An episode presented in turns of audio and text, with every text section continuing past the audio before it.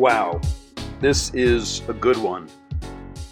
I'm probably dating myself here, but when I was a kid and a sitcom would have a dramatic episode that took on some tough topic, they would say, Next up on Family Ties, a very special episode. And you knew that mean, meant that there weren't going to be a lot of laughs um, and they were going to try to get you to think deeply on a topic. Well, this is a very special episode of the Creator Podcast. We are so blessed to have Jason Upton as our guest. I was at an event called the Worship Arts Convocation, and Jason was the special guest for. Uh, I mean, it was down on the program as a concert, but really what it was was this time of intense teaching and worship. He is a singer songwriter that's been described as a psalmist. It will not take you long to figure out that his waters run very, very deep. And what you're about to hear is a brief conversation between Jason and myself, which he was very generous to give because I asked for 10 minutes of his private time before he got ready to come out and lead us in this incredible night of worship. And then he was even more generous when I asked if I could share some of his teaching and some of his music from that evening as part of this podcast episode. He owns all his own music, and so he was more than happy to offer that up, but he could have just as easily have said no. So I'm so grateful that Jason allowed us in in this way, and I think you are in for something very special, as all of us who were in the room that night felt. It was just an incredible feeling. One of the things you'll notice is that after the songs, uh, there is no applause. And it wasn't because people didn't appreciate what he had done, it was because we appreciated it so much. There was just this depth of feeling in the room that people did not applaud. It didn't feel appropriate to applaud, but we were in one spirit that night. It was really quite incredible. And we do hope you enjoy this very special episode of the Creator Podcast with Jason Upton.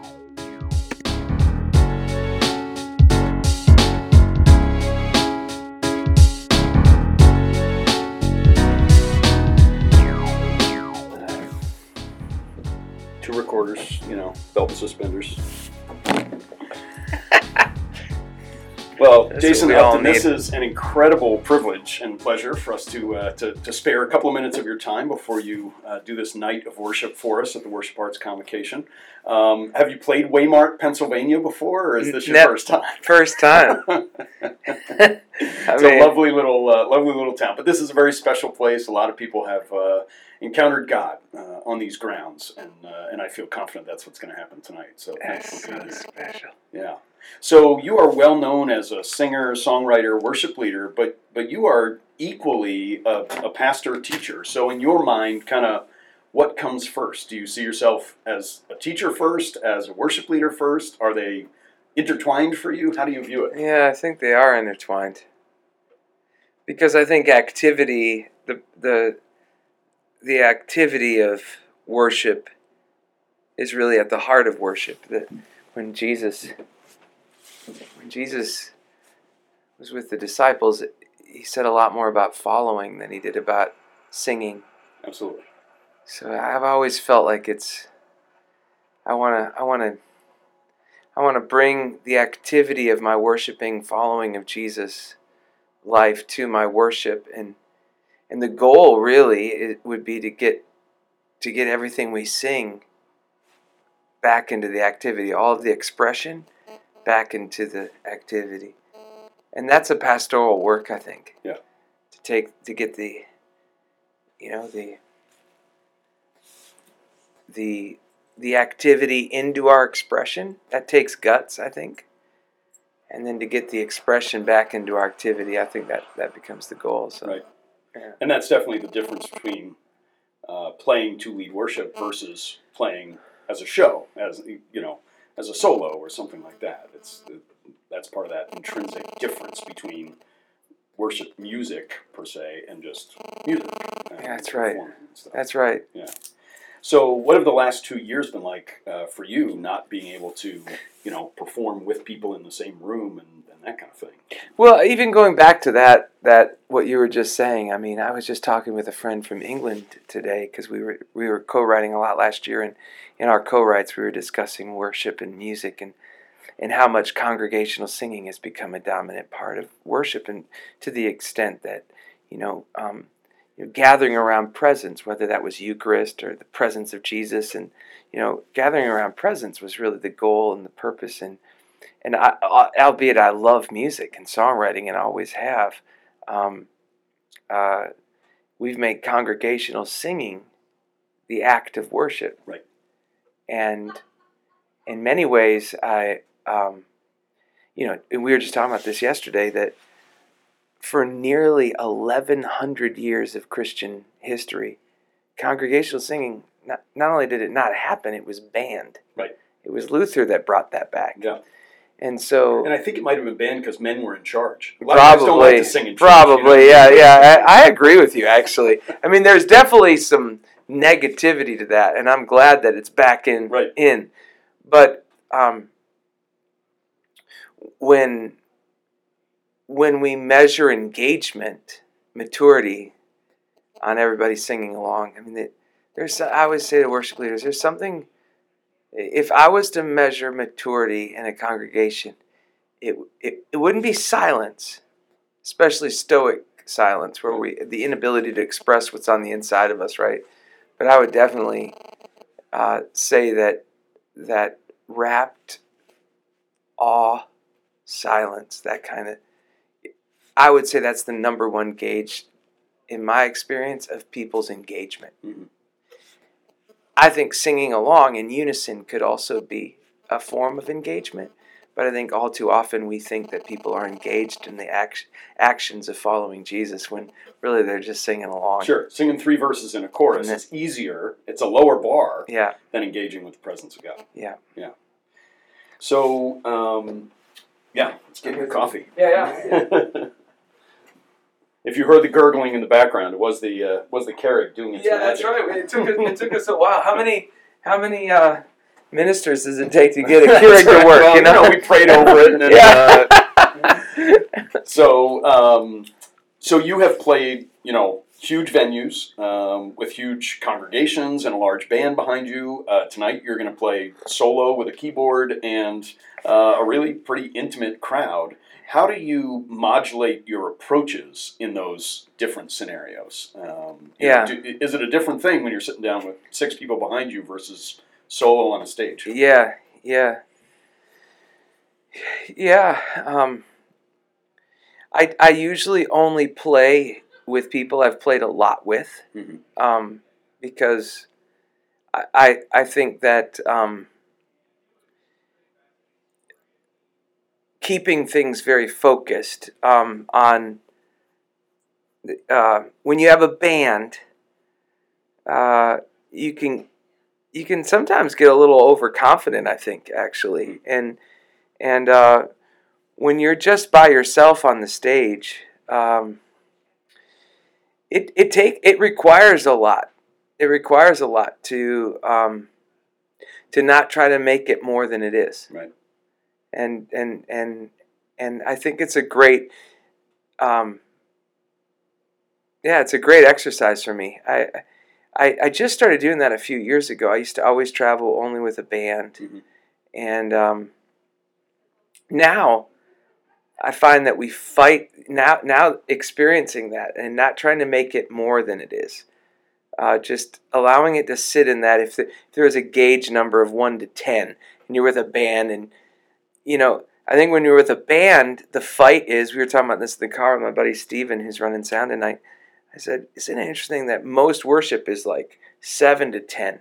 Just it, there's no dynamic to it. Mhm. So I think the more you play in this kind of setting, with just yourself, um, well, you don't have any any gimmicks. There's nothing to hide. Right. You know, it is just what it is. Yeah. And um, and if you try too hard to make it what it, it isn't, you know, um, no amount of playing it a little bit louder or whatever is going to make it a full band. Yeah. It just kind of is what it is, and it, it it focuses it a lot on the lyric and the word and what it is that I'm saying, and also the maybe the loudest thing in the room is the interaction between you and the people, Right. even if nobody's talking. Right. And you can feel that more. Mhm. And um, and so when you go back to having a full band, um, you uh, I think what happens is you, you're always trying to fight for okay, we have a whole band. Can we get to that level of intimacy with the people? Right. The Connection. all, Yeah. Yeah, and, ma- and, and making music for connection, or a, or, or or a story for connection, or anything like that. I I feel like it is really for connection. Yeah. What I love about settings like tonight is you you really do know. Um, sorry, buddy. um, you really do know in a setting like tonight. You f- you feel the connection more. Yeah. And and there's something very sweet about it. I've actually gotten quite um, comfortable with it. I, I like it a lot. Um, and I think it's made playing with the band better. Yeah. I think when you play, sometimes when I used to play the band, I just everything had to go to like ten, and and we, we often say now, no, let's let's let's let this song sit in the three to six range, just a little bit longer, and yeah.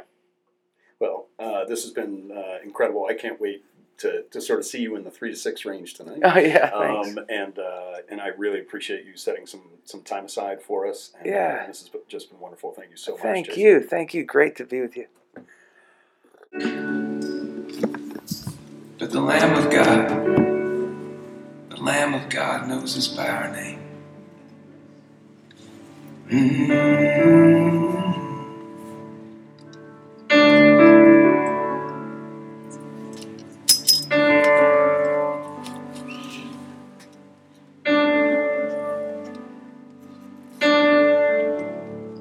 My house upon a stone. A stone so rarely built upon a field quite foolish and naive.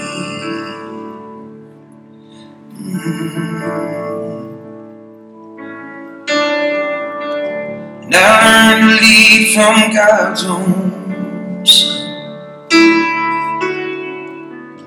A man rejected by own is only through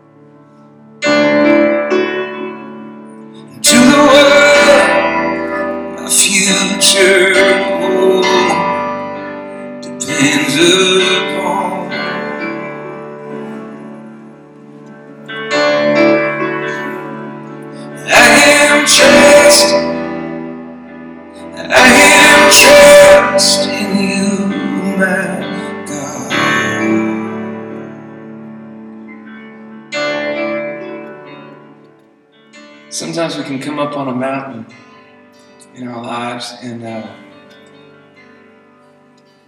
you know we try to muster as much faith as we can to move the mountain.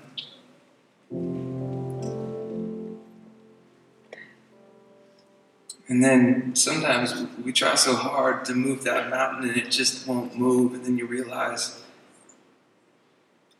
maybe God put that mountain there. Maybe God didn't put that mountain there for me to move it. Maybe God put that mountain there for me to learn how to climb it. And oftentimes you start to realize through life that sometimes I think it actually takes more faith to learn to trust and take God by the hand and let Him lead us up the mountain, learn how to climb it. It takes more faith to do that than it does to just move the mountain. And so I thought, oh, we gotta write a song about this. Mm-hmm.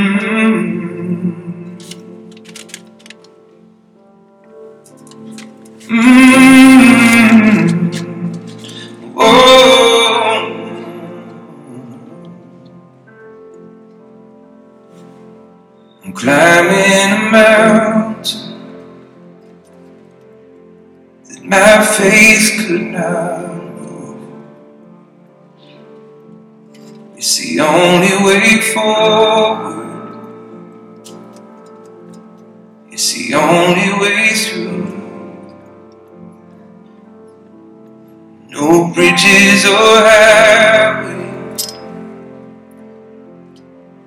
directions or plans. These pathways are prisons remind me again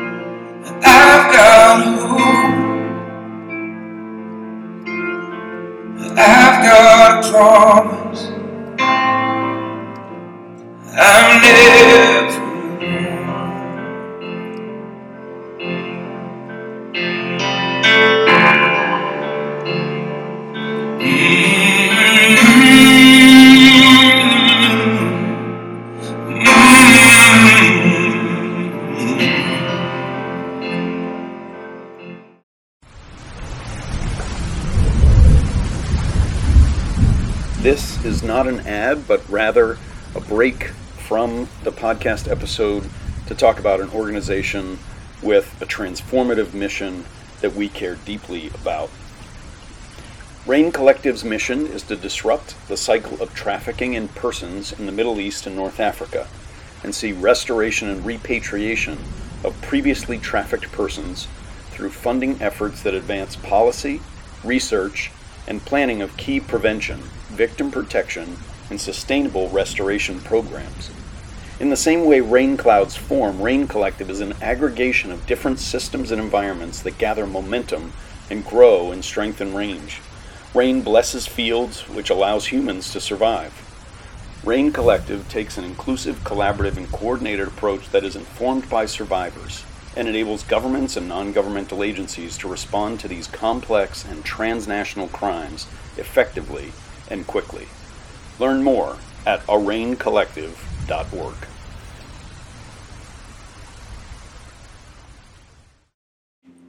For your goodness and mercy are following me all the days of my life. Following me, my dwelling the house of the Lord forever.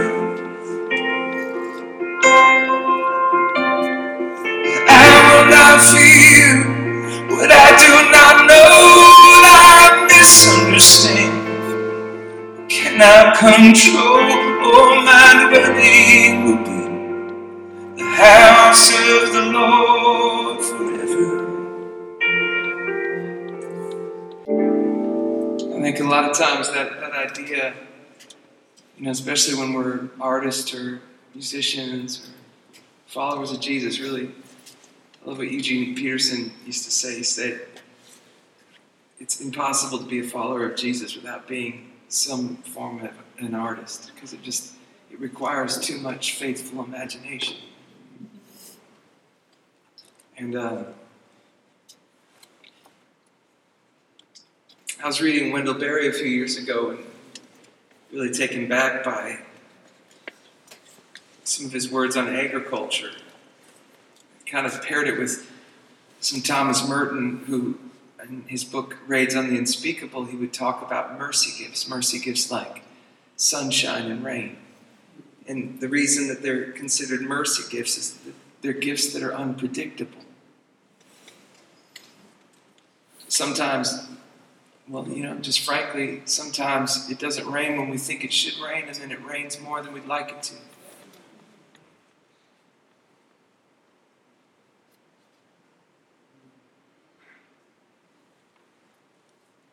Sometimes, you know, the sun gets scorching and burns out the crops, you know.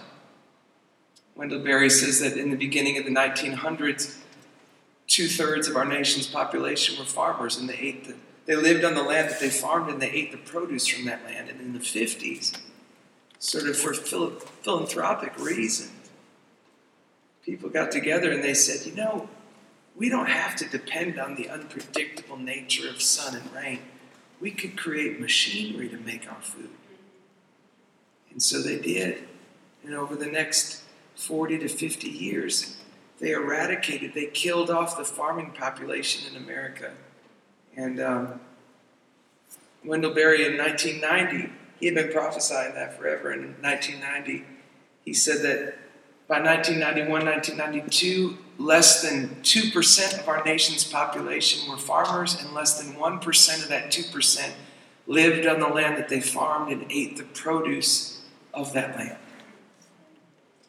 He said, in way off in the future, you may not believe me now, but eventually there's coming a day when we'll realize, when the consumers in American society will realize that our need for certainty is poisoning. And then what will happen is we'll, we'll realize, oh, we need to raise up farmers again, organic farmers. Right? Because a real farmer, according to Berry, cares more about the soil than the product. It's not that they don't care about the produce or the product, but they'll give up a year of produce to save the soil.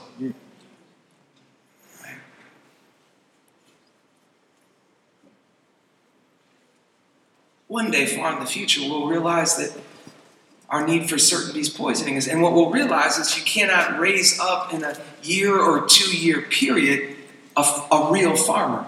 Farmers can't go to a two week program to become an organic farmer. They have to be raised to the trade. Immediately, when I read that, I thought about the church. I thought, wow, that if there's anything organic, it's being followers of Jesus. We've become so organizational, right? That I think we've found, we've, we've forgotten that more than an organism, no organization, we're more of an organism, aren't we?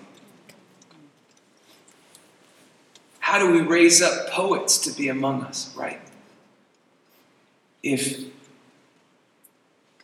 we're teaching our young people that you need to be understood immediately. Are we willing to give up the product to save the soil?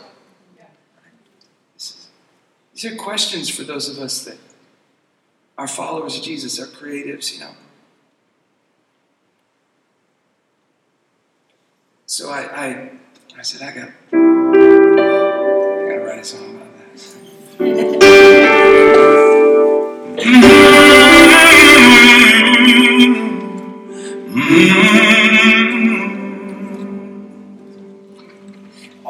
On that. I've got a father who knows me by name, right?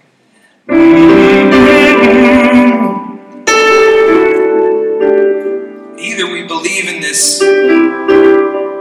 this uh,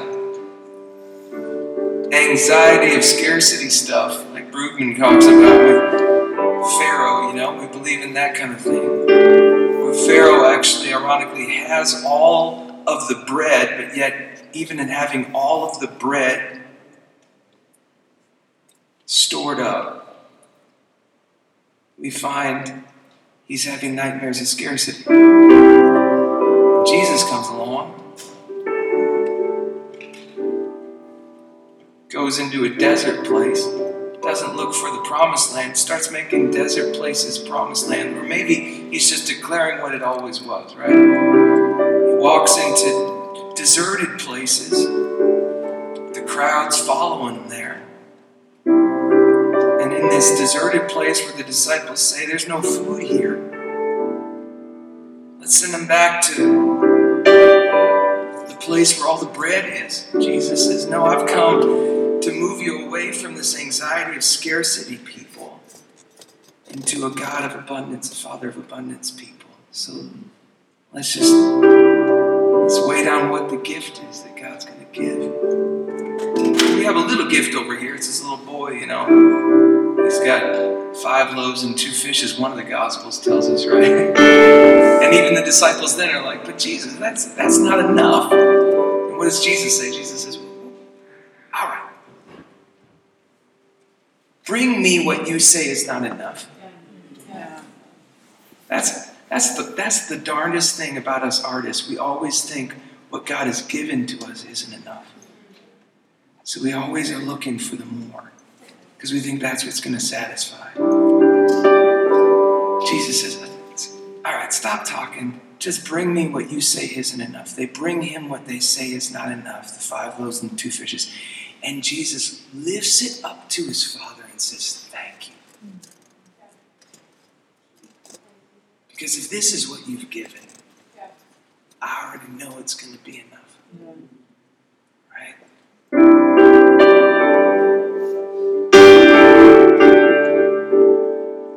Wake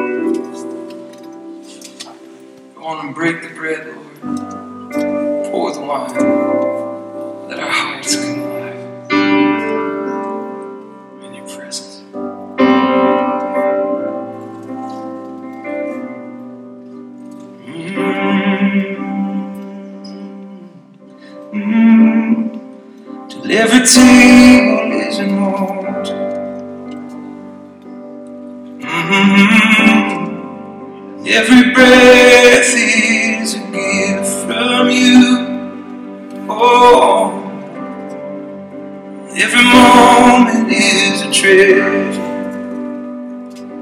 Yeah,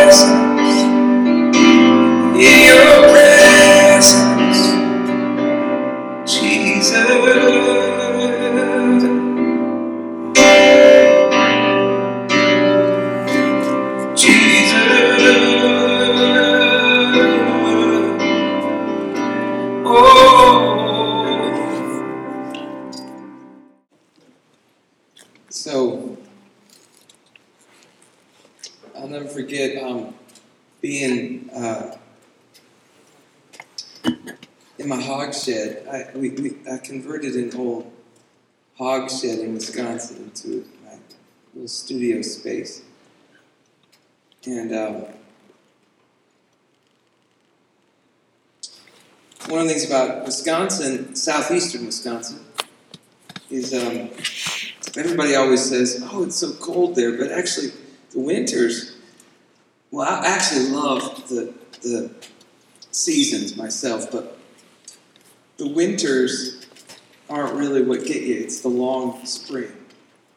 So it'll rain sometimes. Sometimes you, you won't see the sun for like, you know, several weeks.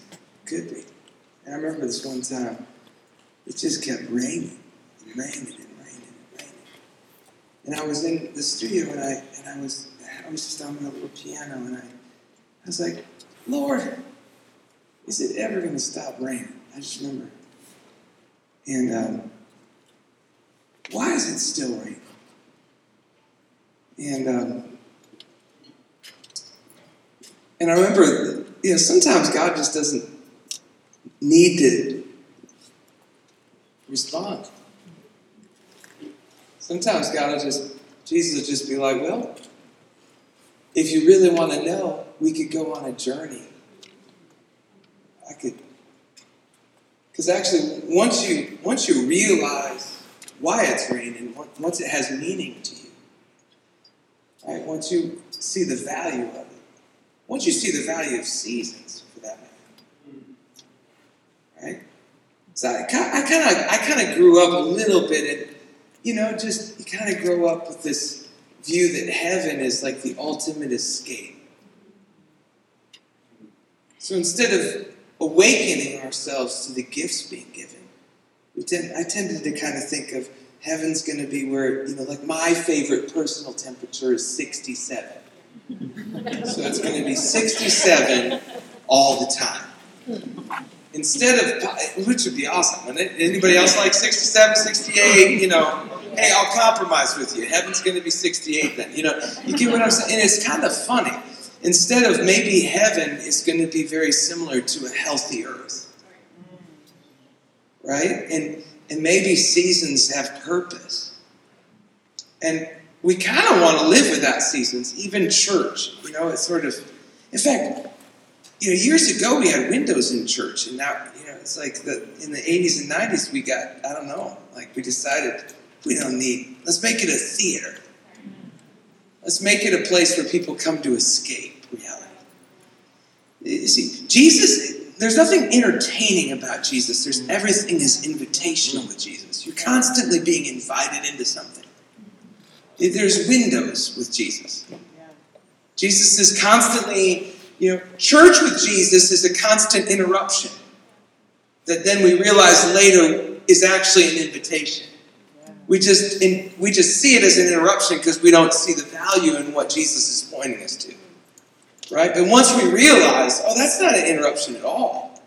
That's an invitation. And, and honestly, most of the time, a lot of the things we think are interruptions are actually invitation, aren't they? So I was just thinking about that. I said, Jesus, why is it raining? Jesus, I'm going to take you on a journey so you understand seasons, so you understand why farmers like snow to rest on the soil. Right? Why? If you really want to grow in it, we'll grow in it. So I, I had this this line. It's raining today, and I don't know why. I'm waiting on the sun to open up the sky. Maybe today he'll give it a try, or maybe he'll just leave it alone. And then I remember I had, because it's a long road that we journey on.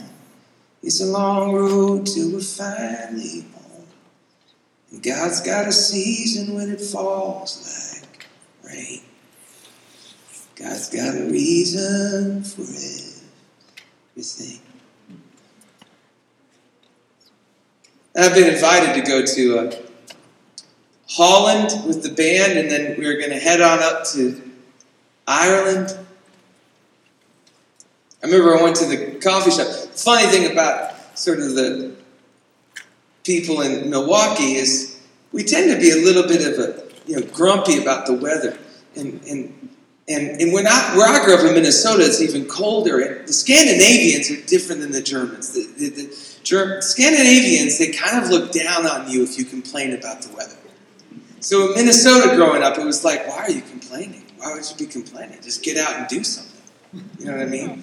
And it's 20 below, but you should get out and do something. You know what I mean?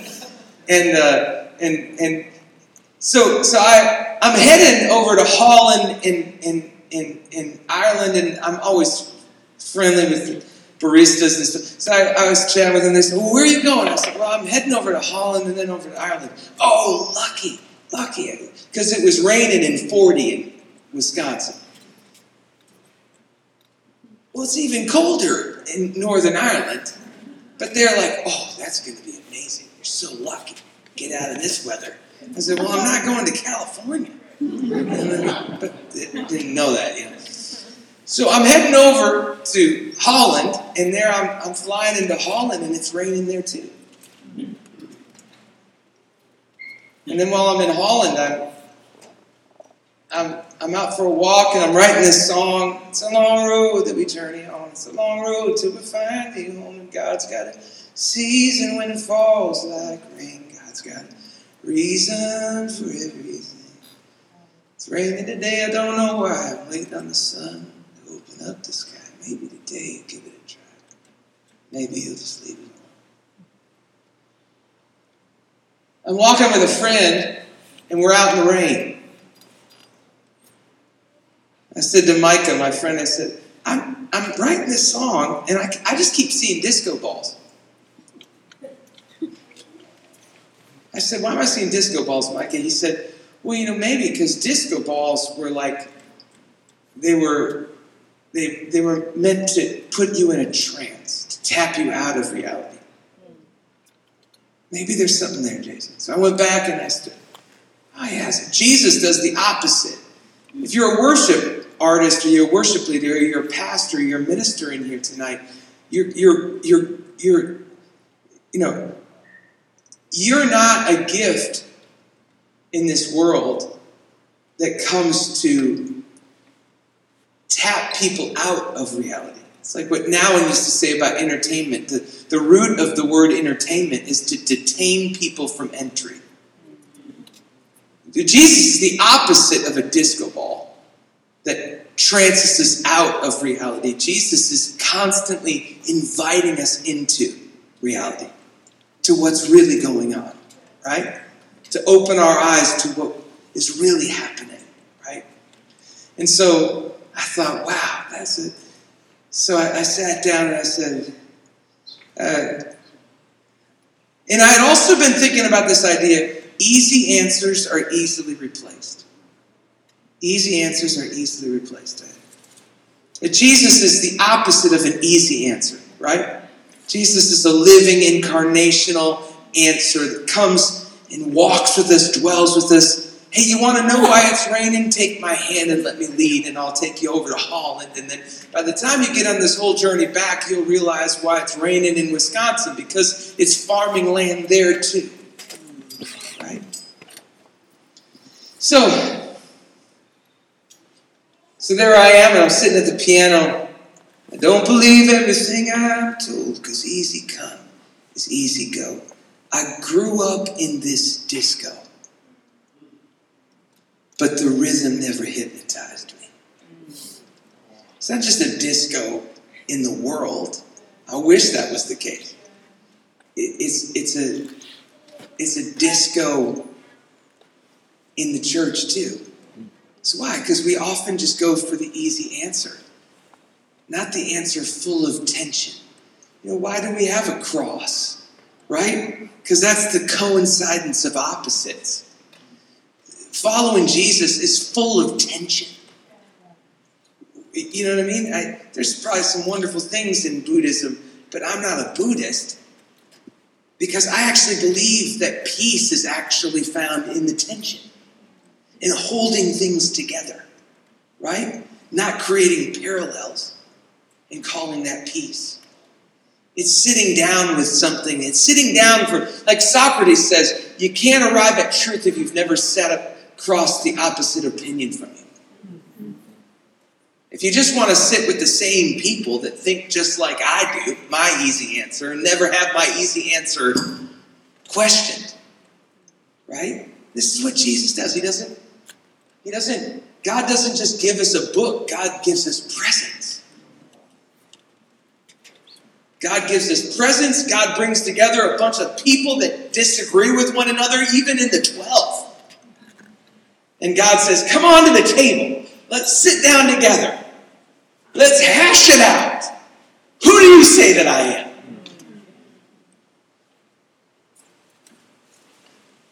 So, I was thinking about that. Grew up in this disco, but the rhythm never hypnotized me because it's a long road that we journey on. It's a long road till we find the home. And God's got a season when it falls like rain, and God's got a reason for everything. And up here in Milwaukee, we've got summer on our minds, and our dreams are filled with places where it's summer all the time. But death and resurrection are not options by design, for every garden has its season, and every season has its sign. Now, now I'm getting somewhere.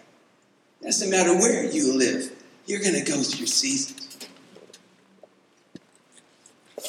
It doesn't mean that sometimes me and Rachel aren't like in the middle of winter in Milwaukee. We're not like, whoo, we could live anywhere.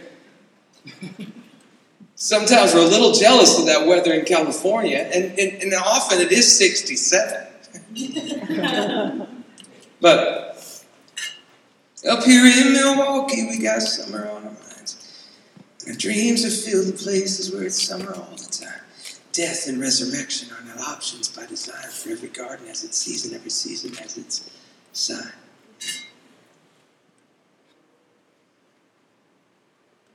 Remember, it's raining today, and I don't know why I'm waiting on the sun to open up the sky. Now, certainly among church culture, you can't, I mean, you're already out of CCLI and doing the song in church if you, you know, saying stuff like that. You know what I mean? That's just out there, you know. And it's a poem, for God's sake, you know. But S U N. That's that's that'll do it to you right there. You know.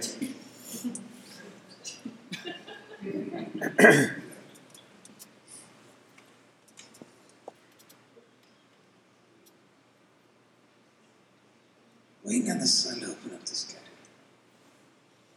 I tried to write about 30 verses to finish the song, and I threw most of them away because they were just ridiculous. Because I was, have you ever been writing something and you're just trying too hard? And you gotta let the song, you gotta wait sometimes. You got sometimes you gotta wait to finish songs because you're just not mature enough to finish the song. You're not even, I've, I've had that happen so many times. I just, I haven't grown enough in any sort of wisdom to even finish the song. Uh,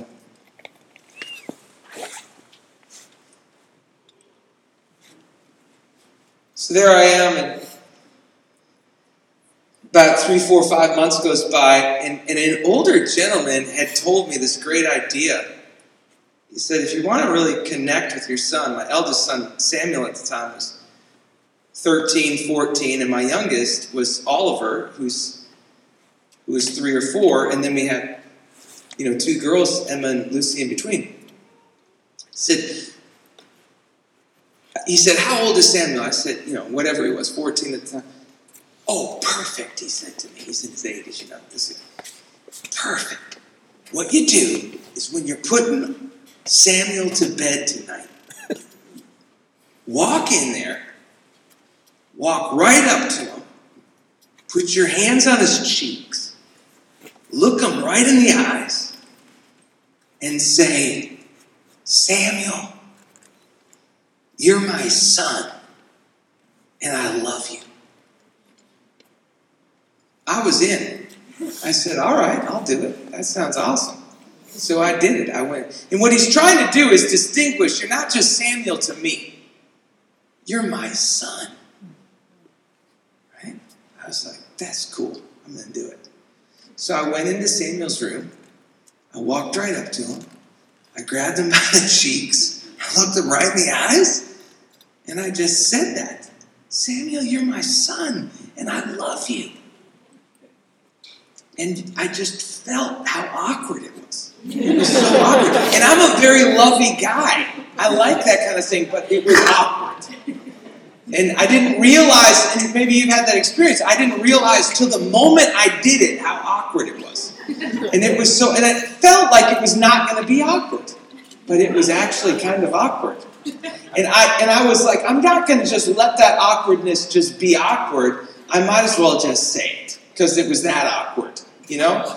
And so, and so I'm, I'm walking out of his room and I go to turn off the light. Before I turn off the light, I say, that was awkward, wasn't it, Sam? And he said, Dad, that was so awkward. Please don't ever do that again. I said, Well, you know what? Maybe I ought to try it on Oliver because he's so young. He'll totally be into it. Sam's like, Yeah, try it on Oliver. So for like a month, I was doing that. I'd go in and when I was putting Oliver to bed, I'd grab him by the cheeks and I'd say, Oliver, you're my son and I love you. And he'd say, he'd grab me by the cheeks and he'd say, Daddy, you're my daddy and I love you. And he'd say that back to me. It was awesome. He loved it and I loved it. So I thought, well, we're off to the races on this. This is good. And then you know what happened is about a month into that, trying to still write that song, kind of giving up on it, waiting on the sun to open up the sky. God waits for the most cloudy day, metaphorically, right? It's the day that, I don't know if you've ever had one of these days, but it's those days that you feel like you've done nothing for God. Where nothing that you've ever done matters, can't even maybe write a song, you can't do it, you know, whatever it is, right? You, have you ever had those days? And you're just sort of like, ah, oh, it's a cloudy day. And uh, it's like the Lord just waited for that moment.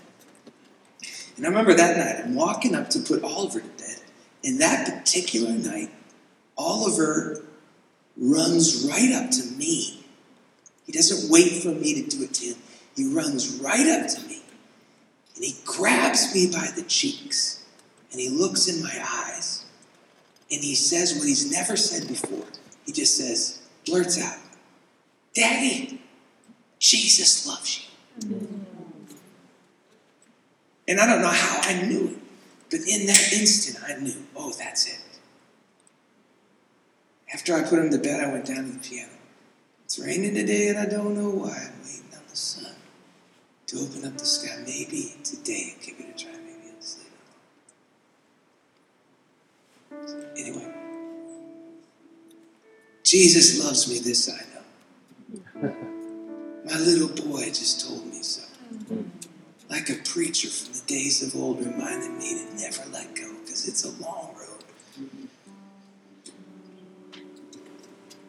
It's raining today and I don't know waiting on the sun to open up the sky. Maybe today you give it a. Or maybe you just leave it alone. It's a long road that we journey on. It's a long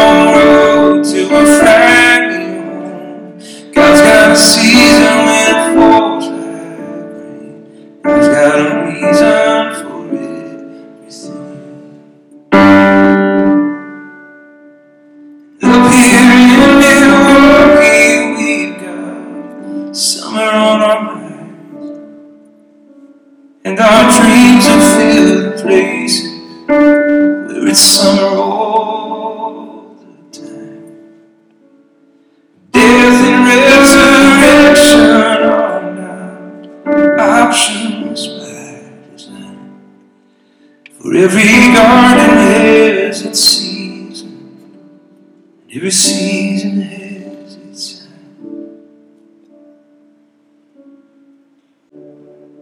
Jesus loves me, this I know. My little boy just told me so. Like a preacher from the days of old, reminding me to never let go. It's a long road that we journey on. It's a long road till we finally home. And God's got a season when it falls like rain. God's got a reason for it.